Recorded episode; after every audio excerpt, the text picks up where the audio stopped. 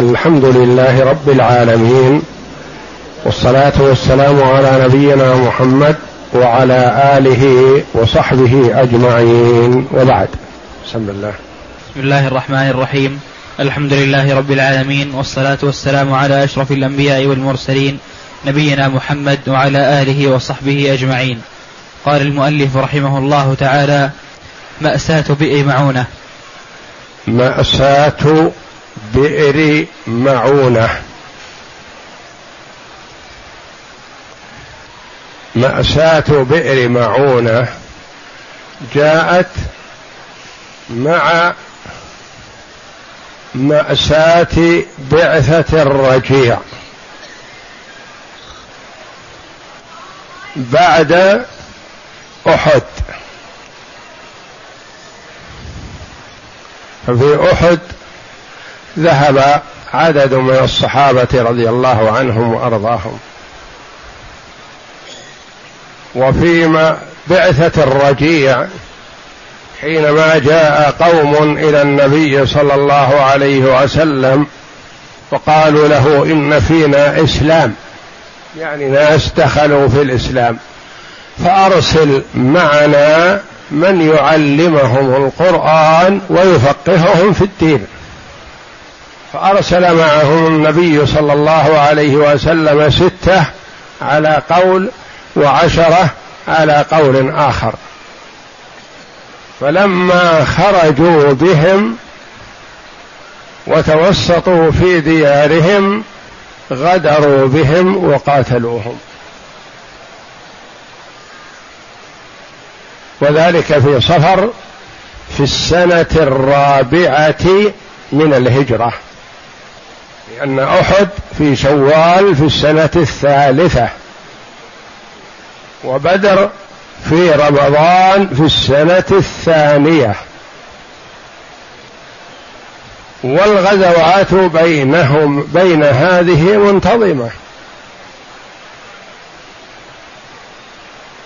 في نفس الشهر شهر صفر من السنة الرابعة جاء إلى النبي صلى الله عليه وسلم من قال له لو بعثت معنا من يدعو إلى الإسلام لرجونا أن يدخل الناس فيه. فقال عليه الصلاة والسلام إني أخشى عليهم من أهل نجد من الجفاة. فقال أنا جار لهم وأمنعهم أمنع عنهم. فأرسل معهم النبي صلى الله عليه وسلم أربعين وقيل سبعين وهو أصح من خيار الصحابة ومن قرائهم رضي الله عنهم وأرضاهم والذين كانوا يحتطبون في النهار ويبيعون الحطب ويطعمون أهل الصفة ويقرؤون القرآن ليلا. أرسلهم النبي صلى الله عليه وسلم ليدعو من يمر بهم يدعونهم إلى الله وإلى الإسلام. فحصلت غدرة وخيانة من عامر بن الطفيل عدو الله. وألب عليهم من حوله من القبائل فقتلوهم ولم يبق منهم إلا واحد. قتلوهم كلهم لكن هذا كان فيه رمق بقي يظنون أنه انتهى فإذا فيه رمق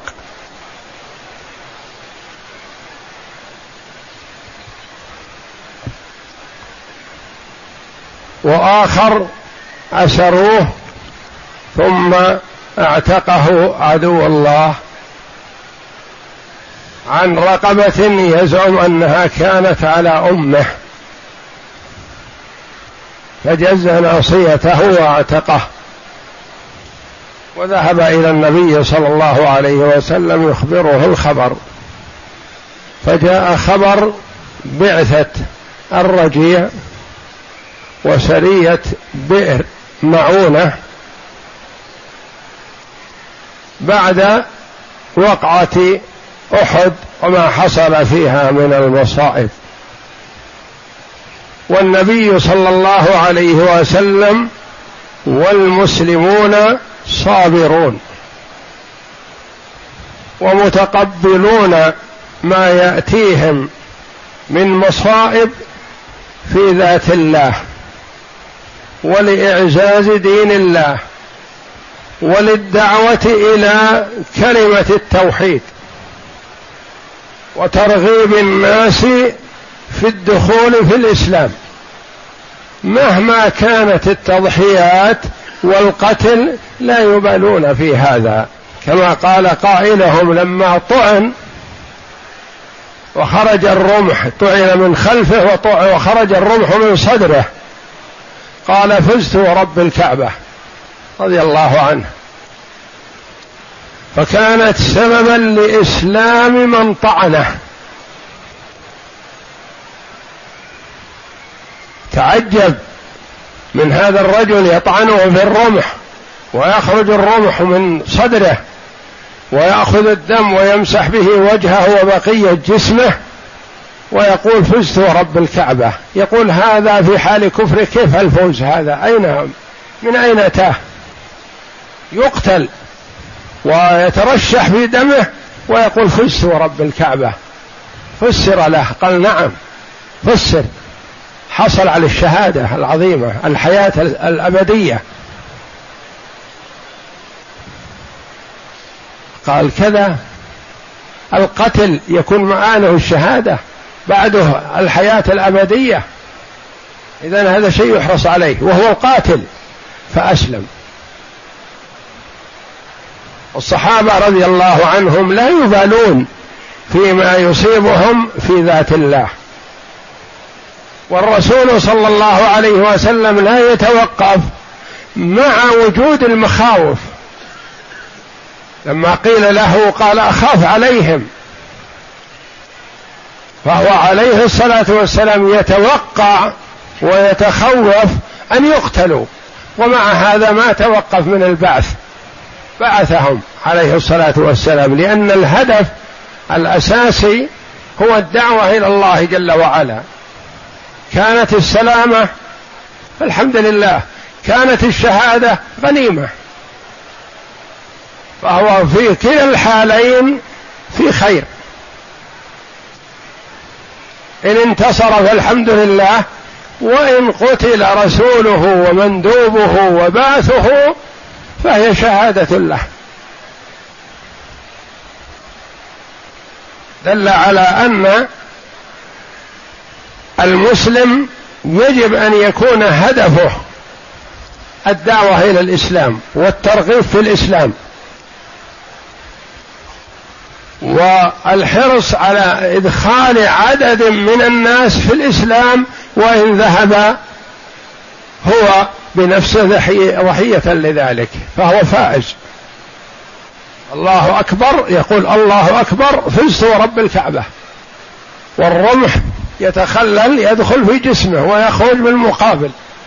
يعني عرف أنه ميت فيقول فزت. لو كان يظن أنه يبقى له حياة ما يدري ماذا سيكون.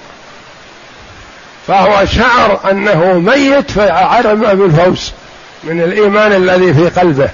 فزت ورب الكعبة بعدما كبر الله جل وعلا. الله أكبر فزت ورب الكعبة وهو يقتل.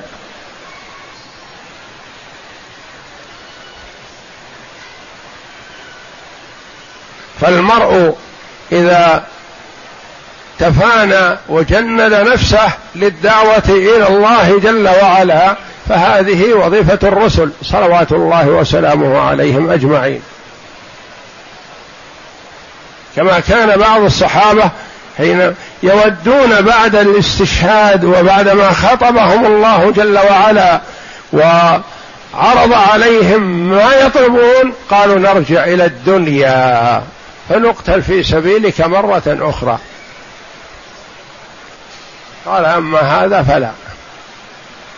فإني قضيت أن من مات لا يرجع إلى الدنيا.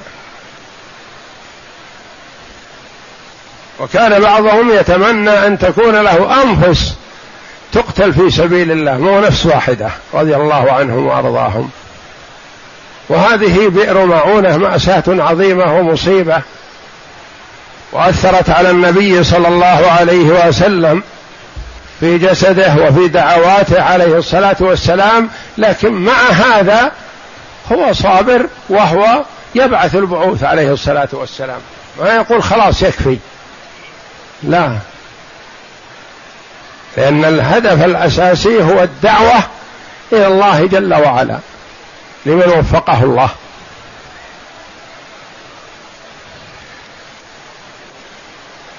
نعم. وفي نفس الشهر الذي وقعت فيه مأساة الرجيع وقعت مأساة أخرى. السابقة التي فيها ستة أو عشرة وغدر بهم من بعثوا معهم فقتلوهم عن آخرهم. وجاء الخبر للنبي صلى الله عليه وسلم مأساة الرجيع ومأساة بئر معونة سواء لأن بعثها كلها في صفر من السنة الرابعة من الهجرة. نعم. وقعت مأساة أخرى أشد وأفظع من الأولى وهي التي تعرف بوقعة بئر معونة. بئر معونة لأن فيها خيانة وفيها عدد من الصحابة قيل سبعين وقيل أربعين وكلهم من خيرة الصحابة وكلهم خيار لكن من القرة من الحفاظ لكتاب الله جل وعلا. نعم. وملخصها وملخصها أن أبا براء عامر بن مالك المدعو بملاعب الأسنة قدم على رسول الله صلى الله عليه وسلم. يدعى بهذا الاسم ملاعب الأسنة.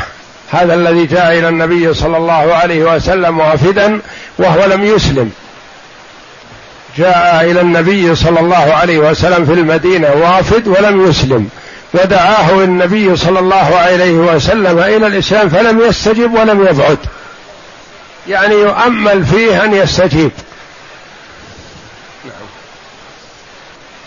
قدم على رسول الله صلى الله عليه وسلم المدينة فدعاه إلى الإسلام فلم يسلم ولم يبعد. ما أسلم وما أبعد يعني ما أنكر وأبى وإنما أوجد شيء من الرجاء أنه سيسلم. فقال يا رسول الله لو بعثت أصحابك إلى أهل نجد يدعونهم إلى دينك لرجوت أن يجيبوهم. فقال إني أخاف عليهم أهل نجد. فقال أبو براء أنا جار لهم فبعث معه أربعين يعني رجلا. أنا أدافع عنهم يذهبون بجواري وفي ذمتي وأدافع عنهم. فبعث معه أربعين رجلا في قول ابن إسحاق وفي الصحيح أنهم كانوا سبعين والذي في الصحيح هو الصحيح. أصح أنهم سبعين. نعم. وأمر عليهم المنذر ابن عمرو أحد بني ساعدة الملقب بالمعتقل يموت. وكانوا من خيار المسلمين وفضلائهم وساداتهم. عمر هذا من الأنصار من أهل المدينة رضي الله عنهم. نعم. وكانوا من خيار المسلمين وفضلائهم وساداتهم وقرائهم. فساروا يحتطبون بالنهار يشترون به الطعام لأهل الصفة ويتدارسون القرآن ويصلون بالليل حتى نزلوا بئر معونة. وهي أرض بين بني عامر وحرة بني سليم. فنزلوا هناك. ثم بعثوا حرى بن ملحان أخا أم سليم بكتاب رسول الله صلى الله عليه وسلم أخا أم سليم رضي الله عنها. أم أنس بن مالك رضي الله عنهما. هو وأمه. فهذا اسمه حرام ابن ملحان وهي أم سليم بنت ملحان. نعم. أرسله أميرهم الذي أمره النبي صلى الله عليه وسلم عليهم المنذر ابن عمرو. أرسل أحد أفراد سريته التي معه أرسلهم إلى هؤلاء الجماعة يدعونهم إلى الإسلام لما قربوا منهم. ما احبوا أن يدخلوا جميعا عليهم وإنما أرسلوا هذا حرام ابن ملحان. وهذا الذي يقول فزت ورب الكعبة رضي الله عنه.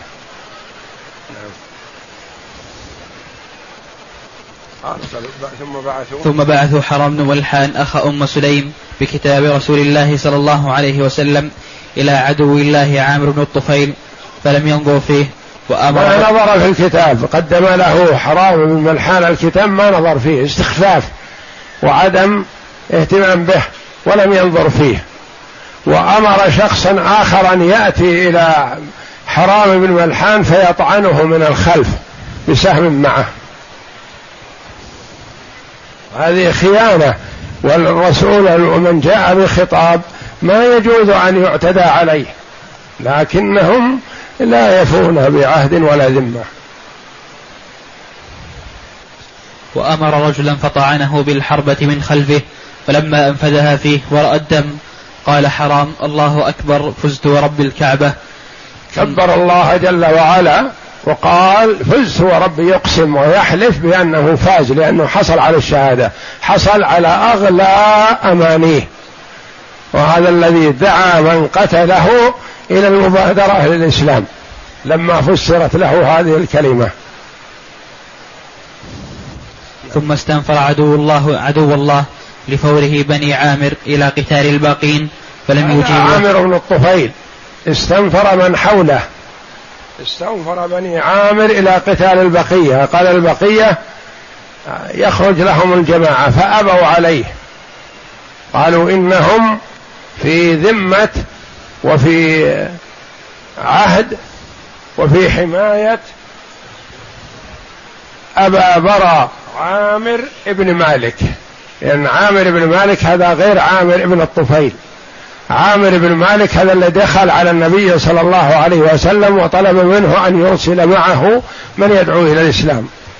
عامر بن الطفيل هذا هو عدو الله هو الذي لم ينظر في كتاب رسول الله وأمر رجلا أن يقتل هذا بهذه الحربة الرسول رسول رسول الله أن يقتل بالحربة الذي قال فزت ورب الكعبة.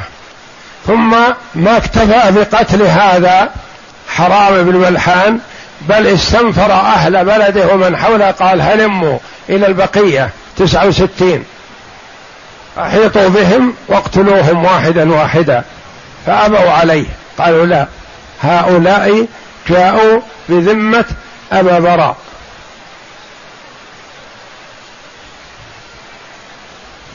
جاءوا في ذمة عامر ابن مالك وهذا الذي يخاطبهم عامر ابن الطفيل أسماء متقاربة نميز بينها. نعم. فلم يجيبوا لأجل جوار أبي براء. ثم استنفر. ثم استنفر عدو الله عدو الله لفوره بني عامر إلى قتال الباقين فلم يجيبوه لأجل جوار أبي براء. فاستنفر بني سليم فأجابته عصية ورعل وذكوان.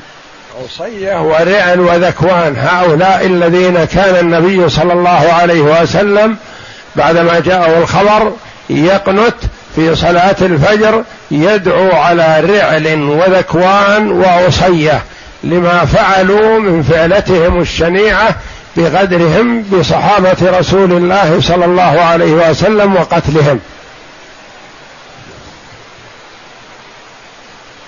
فجاءوا حتى أحاطوا بأصحاب رسول الله صلى الله عليه وسلم فقاتلوا حتى قتلوا عن آخرهم إلا بقي منه كلهم قتلوا إلا من سيذكر نعم. إلا كعب بن زيد بن النجار فإنه ارتث من بين القتلى فعاش حتى قتل يوم الخندق. ارتث يعني تركوه وظنوا أنه خالص فإذا به رمق فسلم سحب نفسه شيئا فشيء حتى سلم بإذن الله. وإلا فقد أصابوه بالجراحة. نعم. وكان عمرو بن بن أمية الضمري والمنذر بن عقبة بن عامر في شرح المسلمين فرأى هذان منهم من التسع والستين من السبعين كانوا ذهبوا في السرح ذهبوا في الإبل حينما ينزل القوم في مكان يرسلون إبلهم لترعى. فذهب معها هذان الاثنان عمرو بن أمية الضمري والمنذر بن عقبة بن عامر ذهبوا بالسرح وهم مع سرحهم رأوا الطير تحوم حول مكان جماعتهم قالوا ما الذي حصل؟ هذه الطير ما تحوم إلا حول جيف أو قتلى.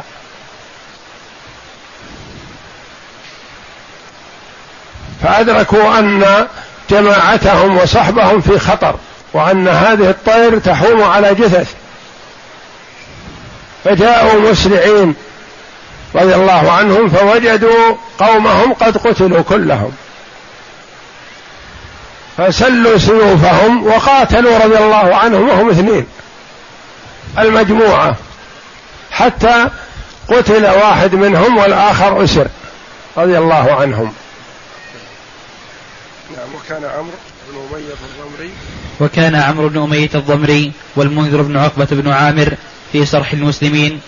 فرأي الطير تحوم, حول تحوم على موضع الوقعة فنزل المنذر فقاتل المشركين حتى قتل مع أصحابه وأسر عمرو بن أمية الضمري. فلما فلما أخبر أن فلما أخبر أنه من مضر جز عامر ناصيته وأعتقه عن رقبة كانت على أمه. ورجع عمرو بن أمية الضمري إلى النبي صلى الله عليه وسلم حاملا معه أنباء المصاب الفادح مصرع سبعين من من أفاضل المسلمين. تذكر نكبتهم الكبيرة بنكبة أحد إلا أن هؤلاء ذهبوا في قتال واضح وأولئك ذهبوا في غدرة شائنة. ولما ك... ولما كان عمرو بن أمية في الطريق بالقرقرة من صدر قناة نكبة أحد كانت في قتال مع بينه وبين الكفار. لكن هذه غدرة لأن هؤلاء ذهبوا للدعوة ولم يذهبوا لقتال رضي الله عنهم ولم يذهبوا بسلاح للقتال وإنما ذهبوا للدعوة فخان هؤلاء وغدروا بهم. ولما كان عمرو عمرو بن أمية في الطريق بالقرقرة من صدر قناة نزل في ظل شجرة وجاء رجلان من بني كلاب فنزلا معه.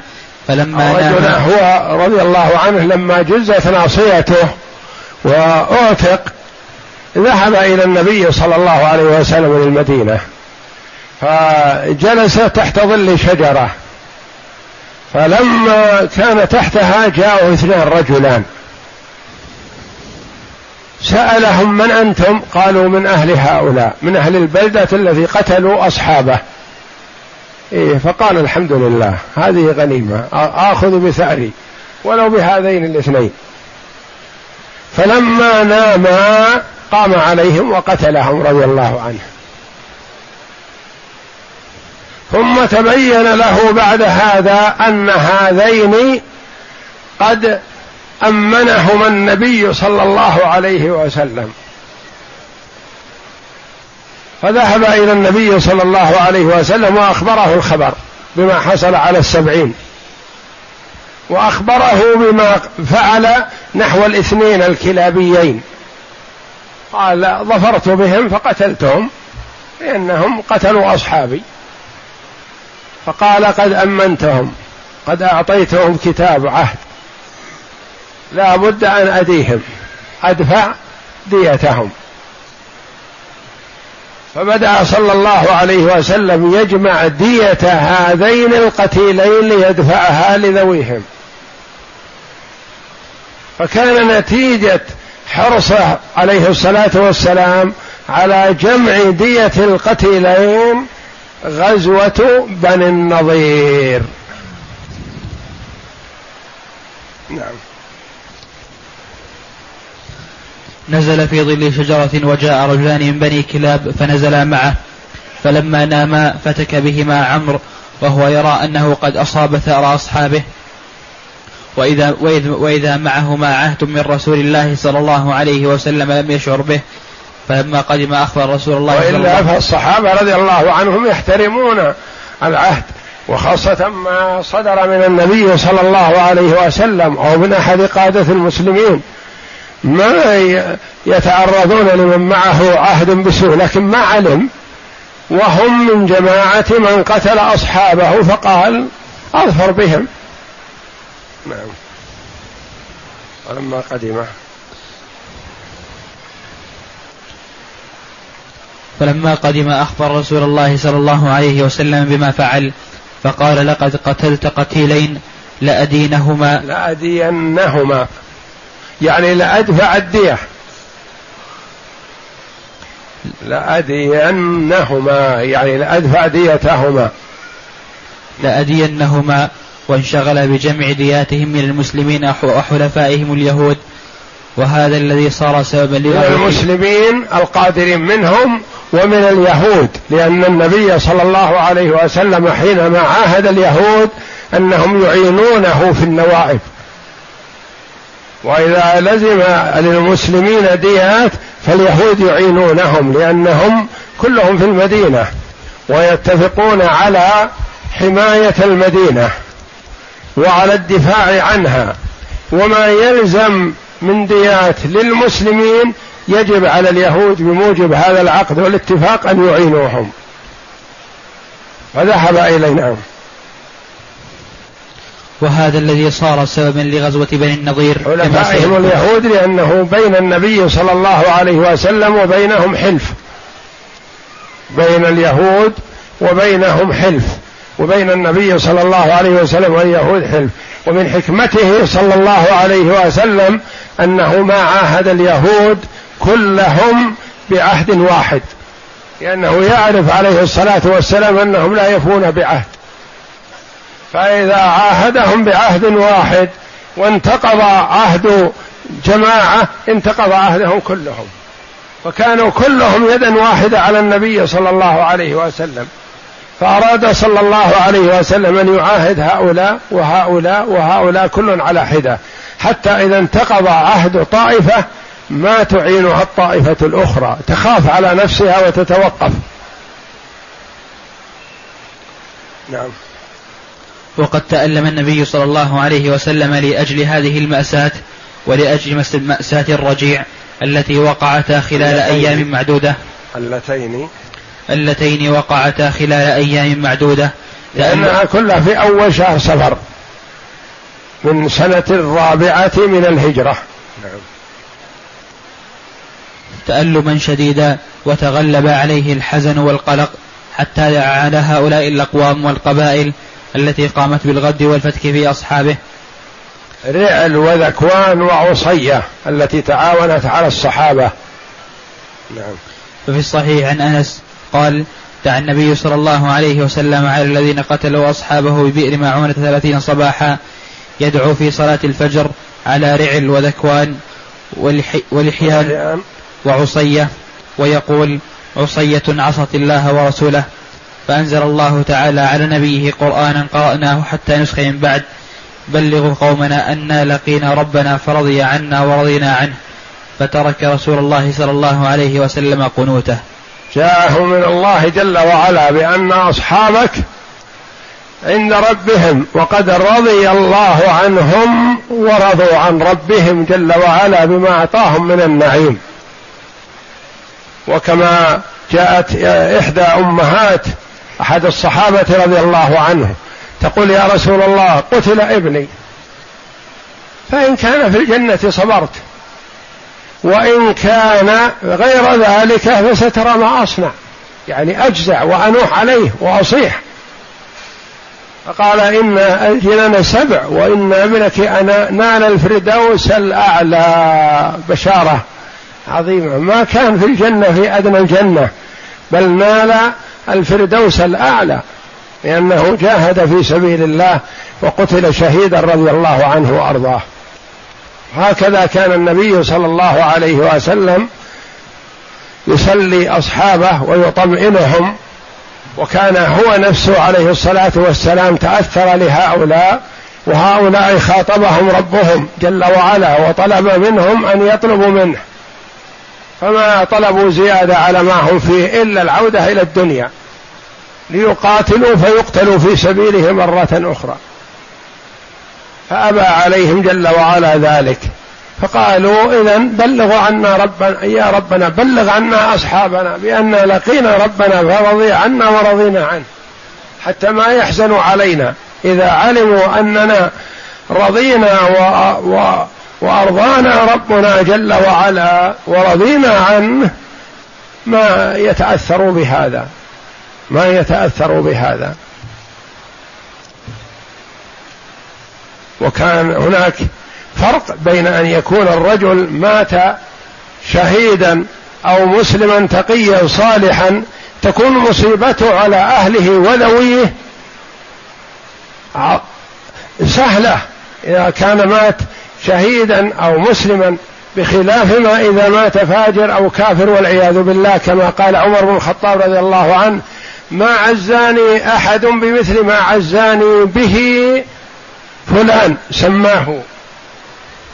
وذلك أن فلان هذا صاح على أخيه وقال أشعار وكلام ورثى وكذا وكذا إلى آخره.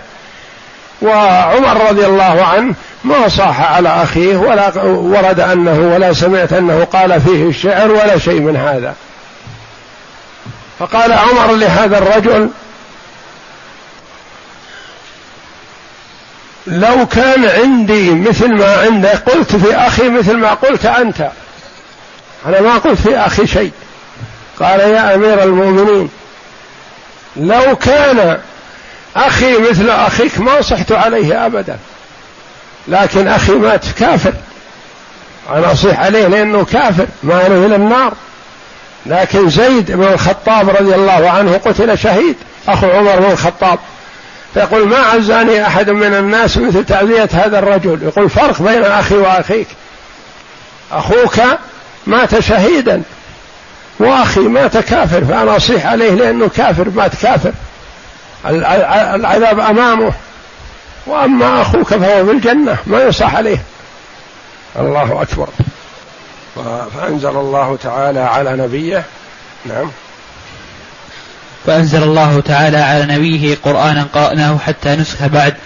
بلغوا قومنا أنا لقينا ربنا فاضيا عنا ورضينا عنه. فترك رسول الله صلى الله عليه وسلم قنوته. هذا مما نسخ تلاوة. كان مما نزل. لأن النسخ في القرآن أنواع. نسخ الحكم والتلاوة. نسخ التلاوة والحكم باقي. نسخ الحكم والتلاوة باقية. نسخ التلاوة والحكم كان مما نزل على رسول الله صلى الله عليه وسلم عشر رضعات معلومات يحرم. نسخت التلاوة ونسخ الحكم. نسخنا بخمس رضعات فنسخ حكمها ونسخت تلاوتها. نسخ التلاوة بدون الحكم والحكم باقي. كان مما نزل على رسول الله صلى الله عليه وسلم الشيخ والشيخة إذا زنيا فارجموهما البتة. والمراد بالشيخ والشيخة الثيب والثيبة يعني الذي سبق لهم الزواج. هذه نسخت تلاوتها وحكمها باقي. الثيب إذا حصل منه الزنا حقه الرجم بالحجارة حتى الموت. وإن استتر بستر الله وتاب إلى الله تاب الله عليه. مما نسخت نسخ حكمه وبقيت تلاوته آية العدة. والذين يتوفون منكم ويذرون أزواجا وصية لأزواجهم متاعا إلى الحول. كانت العدة سنة فنسخت السنة وبقيت وبقيت التلاوة. فهذه أمثلة للنسخ. وهذا مما نسخ مما نزل على النبي صلى الله عليه وسلم قرآنا يتلى بلغوا قومنا أنا لقينا ربنا فرضي عنا ورضينا عنه. لما نزل على النبي صلى الله عليه وسلم هذا توقف عن الدعاء على هذه القبائل لأنه آنس بما جاءه من ربه تبارك وتعالى أن أولئك أحياء عند ربهم يرزقون. ولا تحسبن الذين قتلوا في سبيل الله أمواتا بل أحياء عند ربهم يرزقون. فترك النبي صلى الله عليه وسلم قنوته ودعواته على هذه القبائل لما نزلت عليه هذه الآية ثم نسخت هذه الآية.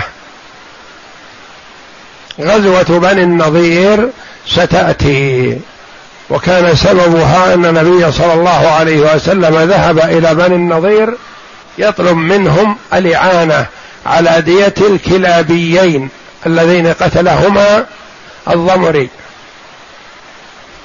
فأظهروا أنهم يجمعون المعونة وأمروا واحدا منهم أن يذهب ويلقي حجر عظيم على النبي صلى الله عليه وسلم ليخدش رأسه.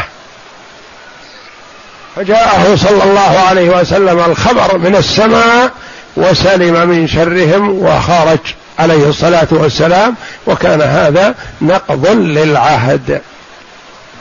فكانت غزوة بني النضير ستأتي إن شاء الله. والله أعلم وصلى الله وسلم وبارك على عبده ورسول نبينا محمد وعلى آله وصحبه أجمعين.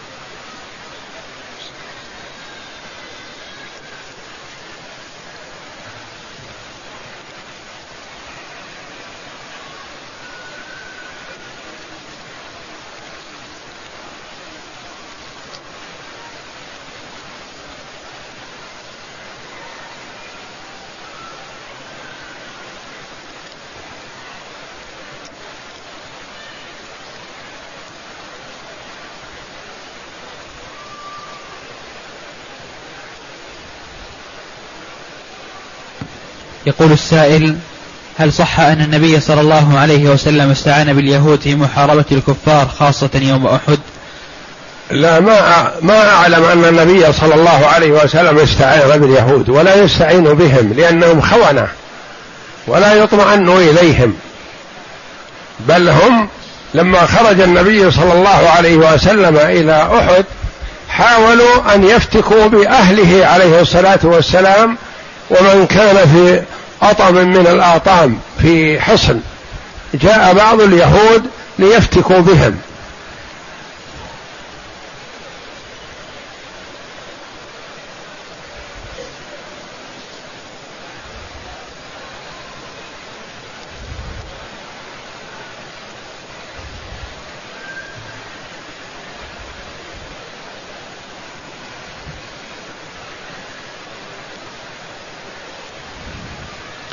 يقول السائل أتاني مولود في جدة ولم أعق عنه حتى الآن وسأسافر غدا إن شاء الله إلى اليمن لزيارة الأقرباء فهل يصح أن أعق عنه هناك؟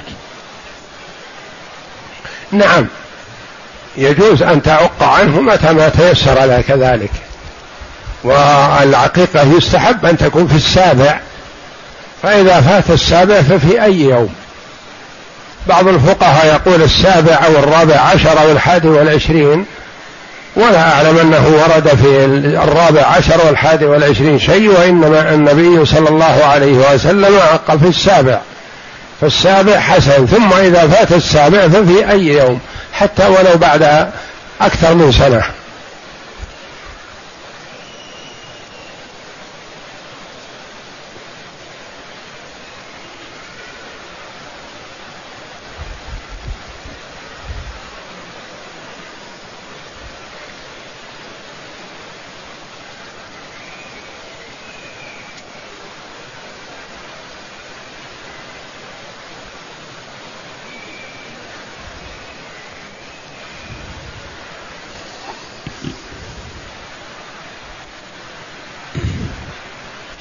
يقول السائل سمعت الكثير عن فضل حسن الخلق وعن مكانته العظيمة بين الأعمال الصالحة يوم القيامة فهل له تعريف؟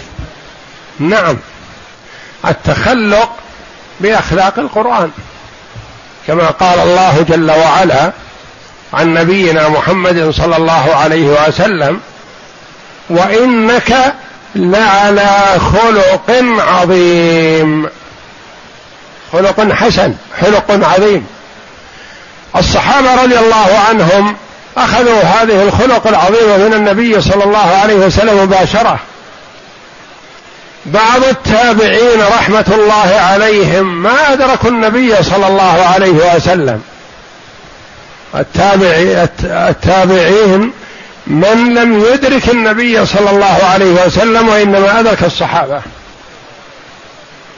فقرأوا في القرآن خلق النبي صلى الله عليه وسلم ومدح الله جل وعلا له وإنك لعلى خلق عظيم.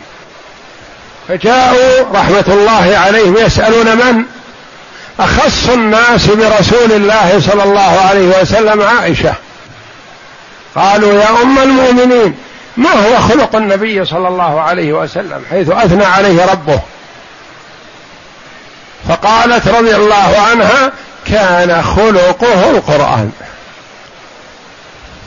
يعني يطبق القرآن في أعماله وأخلاقه وتصرفاته. هذا الخلق العظيم.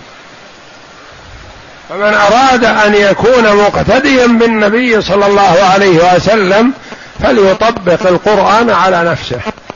فيكون على خلق عظيم. ومن الناس من يكون عنده شيء من الخلق الحسن لكن يفوت عليه أشياء. وهي مراتب ودرجات بحسب تمكن المرء كما أن خصال الخير كلها مثلا الإيمان درجات. مجموعة يقال لهم مؤمنون لكنهم متفاوتون في الإيمان. مجموعة خلقهم حسن لكنهم متفاوتون في الخلق الحسن. فالخلق الحسن كلما كان أقرب إلى تطبيق القرآن فذلك الخلق الحسن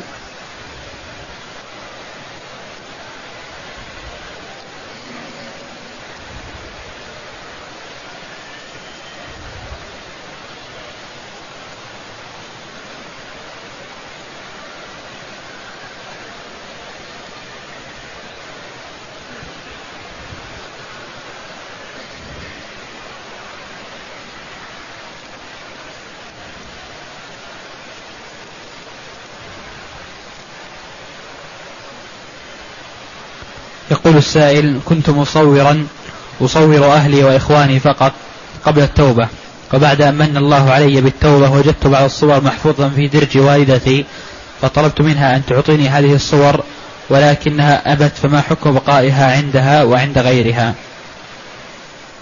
التصوير محرم وكبيرة من كبائر الذنوب. ويقول النبي صلى الله عليه وسلم أشد الناس عذابا يوم القيامة المصورون.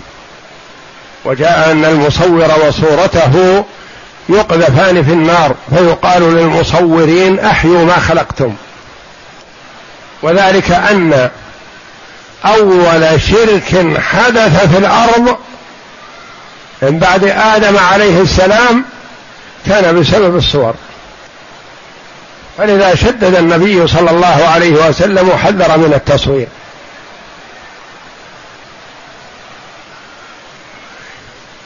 ومع هذا إذا تاب العبد تاب الله عليه. أي ذنب اقترفه المسلم ثم تاب منه في حال الحياة فالله جل وعلا يتوب عليه. لأن الله جل وعلا يقول قل يا عبادي الذين أسرفوا على أنفسهم لا تقنطوا من رحمة الله. إن الله يغفر الذنوب جميعا إنه هو الغفور الرحيم. وأنيبوا إلى ربكم وأسلموا له من قبل أن يأتيكم العذاب بغتة وأنتم لا تشعرون. يعني على المرء أن يبادر بالتوبة فإذا تاب تاب الله عليه. فالمرء اقترف ما اقترف من شرك أو قتل أو تصوير أو زنا أو ربا أو سرقة أو شرب الخمر أو أي جريمة أو أي ذنب من الذنوب أي كبيرة من الكبائر إذا تاب منها تاب الله عليه. وشروط التوبة الإقلاع عن الذنب. ما يكون مستمر في ذنب هذا ويقول أستغفر الله وأتوب إليه أنا تائب أستغفر الله وأتوب إليه وإذا سنحت له فرصة لهذا الذنب بادر وهرول إليه. لا هذا ما هو صادق. الإقلاع عن الذنب والندم على ما فرط منه. يندم ويتأسف ما يتبجح ويفخر ويقول أنا فعلت وفعلت. الندم على ما فرط منه. ثالثا العزم على ألا يعود إلى الذنب مرة ثانية. عازم مصر صمم جازم على أنه لا يعود. أما يقول أنا أتوب في مكة فإذا رجعت إلى البلاد في حاجة إلى ما كنت أعمل. أنا أتوب في رمضان وبعد رمضان يمكن أرجع إلى ما كنت أعمل. ما تعتبر توبته صادقة إذا قال كذا أو نوى كذا وإنما لابد من الإقلاع عن الذنب يعني تركه. إذا كان يتهاون بالصلاة يواظب على الصلاة. إذا كان يشرب الخمر يتركه. إذا كان يتعاطى الزنا يتركه. إذا كان يقع في شيء من المحرمات يبتعد عنه. الإقلاع عن الذنب. والندم على ما فرط منه. يندم يتأسف. الثالث العزم على ألا يعود إلى الذنب هذا مرة أخرى. يعني عازم. لكن لو عاد فيما بعد فلا مجال التوبة مفتوح. فيبادر بالتوبة مرة أخرى. هذا إذا كان الذنب يتعلق بحق الله جل وعلا. فإن كان فيه حق لآدمي فلا بد من رد الحق إلى صاحبه. ما يأخذ حق الآخر ويقول أستغفر الله وأتوب إليه. ما يصلح. ولا تصح توبته ولا استغفاره إلا برد الحق إلى صاحبه وإلا فصاحب الحق يأخذه منه في الدار الآخرة. والأخذ في الدار الآخرة ليس بالدراهم والدنانير والمعاذير لا بالحسنات والسيئات. يؤخذ من سيئاته. لأصحاب الحقوق. فإن فنيت حسناته ولم يقضى عليه يؤخذ من سيئاتهم فتوضع عليه ويطرح في النار والعياذ بالله. يعني ما في الدار الآخرة يقول ما عندي سداد ما فيه. تؤخذ الحسنات أخذت كلها. يقول خلاص ما عندي غيره. يقول لا باقي. يؤخذ من سيئاتهم وتطرح عليه ويطرح في النار والعياذ بالله. فعلى المسلم المبادرة بالتوبة. إذا كان يتعلق بحق الله جل وعلا يتوب إلى الله ويستغفر ويندم والله يتوب عليه. ولذا يقول جل وعلا قل يا عبادي الذين أسرفوا على أنفسهم لا تقنطوا من رحمة الله إن الله يغفر الذنوب جميعا. وإذا كان يتعلق بحق آدم فلا بد من الثلاثة السابقة ومعها رابع وهو رد الحق إلى صاحبه أو استحلاله.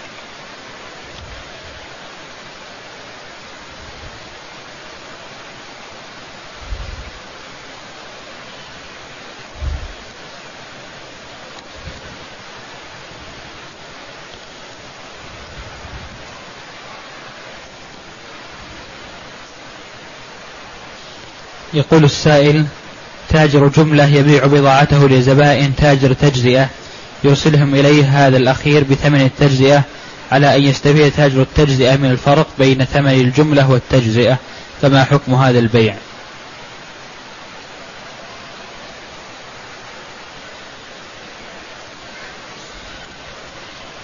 تاجر الجملة وتاجر التجزئة.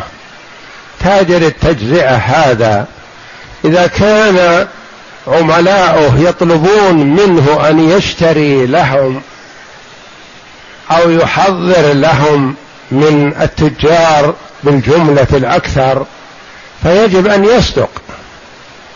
وأما إذا كان يشتري هو لنفسه ثم يبيع بالتجزئة عليهم فلا بأس أن يأخذ ربحا له.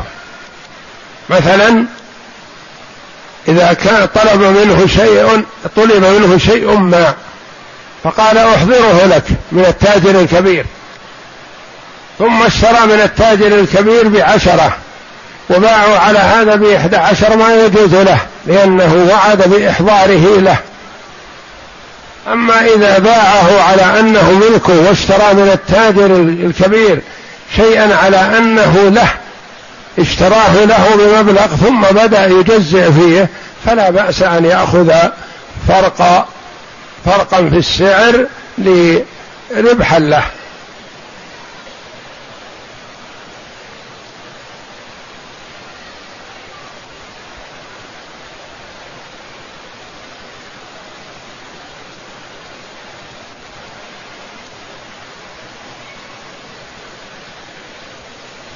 يقول السائل أنا من تبوك وأحرمت من مستورة حيث أنني جاهلا في ذلك. إذا كنت تجاوزت مكانك تريد العمرة ولم تحرم منه ومكانك دون الميقات فيكون عليك هدي لأن ميقاتك هو مكانك. أما إذا كنت تجاوزت مكانك ما لست بعازم على العمرة. ثم لما تجز وزته بعشرين كيلو أو خمسين أو أقل أو أكثر عزمت على العمرة فأحرمت. فلا شيء عليك حينئذ. السؤال الثاني يقول إنه طلق زوجته وهو زعلان فعليك مراجعة المحكمة ليسمع القاضي منك ومن زوجتك وممن حضركما.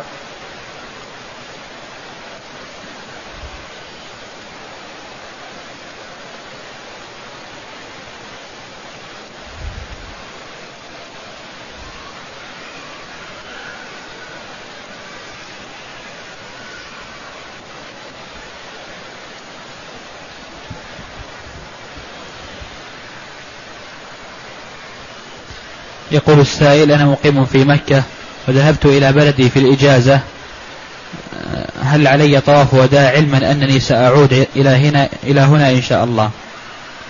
ما يلزم طواف الوداع لكل من أراد الخروج من مكة. وإنما إذا طاف فحسن لأن الطواف عبادة وقربة وطاعة لله جل وعلا. فإذا طاف فحسن وإلا فلا يلزم الطواف الوداعي إلا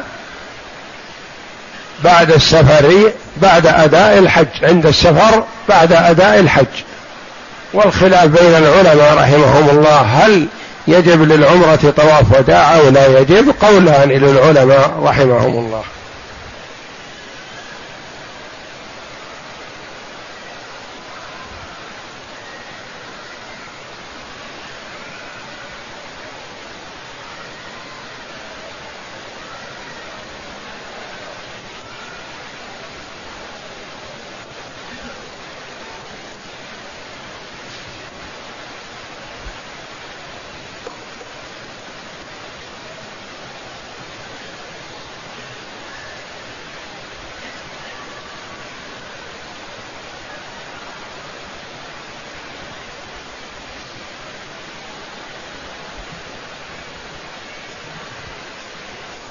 يقول السائل هلك هالك ولم يترك ولم يترك له وارثا أين يكون ماله؟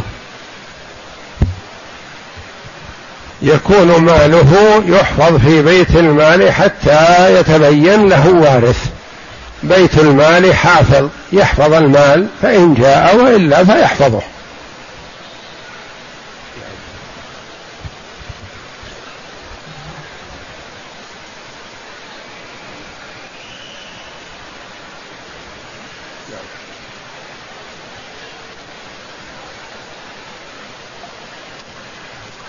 يقول امرأة أدت مناسك العمرة وبعد ذلك سبت ابنا لها. هل يؤثر هذا على عمرتها؟ لا العمرة صحيحة إن شاء الله إذا كانت أدت أركانها وواجباتها. وإنما لا يجوز للمسلم أن يعود لسانه على على السب والشتم والكلام السيء. واللسان سلاح ذو حدين. إذا استعمل في الخير نفع نفعا عظيما. إذا استعمل في الذكر والدعاء والتضرع إلى الله وقراءة القرآن والأمر بالمعروف والنهي عن المنكر نفع نفعا عظيما. وإذا استعمل في السب والشتم والغيبة والنميمة وقول الزور وشهادة الزور فهو خطر على المرء. وقد قال معاذ رضي الله عنه للنبي صلى الله عليه وسلم لما أوصاه ونصحه بأن يحفظ لسانه قال وإنا لمؤاخذون بما نتكلم به. قال النبي صلى الله عليه وسلم ثكلتك أمك يا معاذ وهل يكب الناس في النار على وجوههم أو قال على مناخرهم إلا حصائد ألسنتهم؟ يقول ثكلتك أمك يعني عدمتك وهذه كلمة تأتي على الألسنة ما يراد بها الدعوة على هذا لأن النبي صلى الله عليه وسلم حلف بالله أنه يحب معاذ. والله يا معاذ إني أحبك. فلا تدع أن تقول بعد كل صلاة دبر كل صلاة اللهم اعني على ذكرك وشكرك وحسن عبادتك.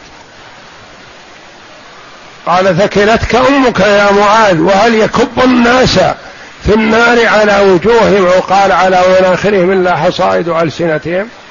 يعني أكثر ما يسبب دخول المرء النار باللسان والفرج.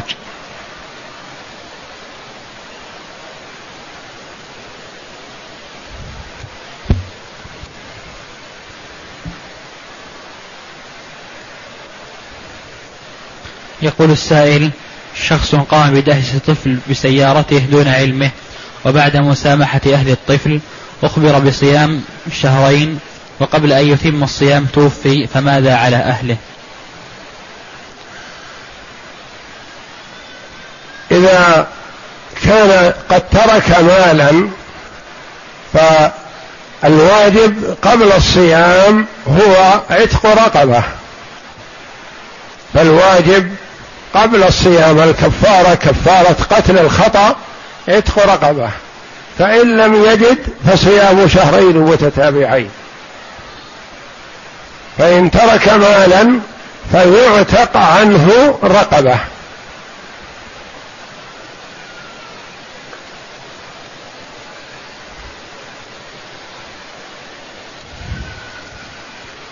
يقول السائل هل يشترط في قيام الليل القيام بعد نوم؟ ما يلزم لكن الناشئة الناشئة هي التي تكون بعد رقدة. فقيام الليل الصلاة من بعد صلاة المغرب إلى طلوع الفجر كل هذا يعتبر قيام ليل. لكن الناشئة التي ذكر الله جل وعلا في كتابه إن ناشئه الليل هي أشد وطئا وأقوم قيلا. هي القيام بعد رقدة. فالأفضل أن الإنسان ينام كما كان النبي صلى الله عليه وسلم وكما بين عليه الصلاة والسلام عن صيام داود وقيامه عليه السلام. فكان النبي صلى الله عليه وسلم ينام أول الليل ويقوم آخره. وأخبر صلى الله عليه وسلم أن أفضل الصلاة يعني صلاة الليل صلاة داود عليه السلام. كان ينام نصف الليل ويقوم ثلثه وينام سدسا والله أعلم وصلى الله وسلم وبارك على عبده ورسول نبينا محمد وعلى آله وصحبه أجمعين.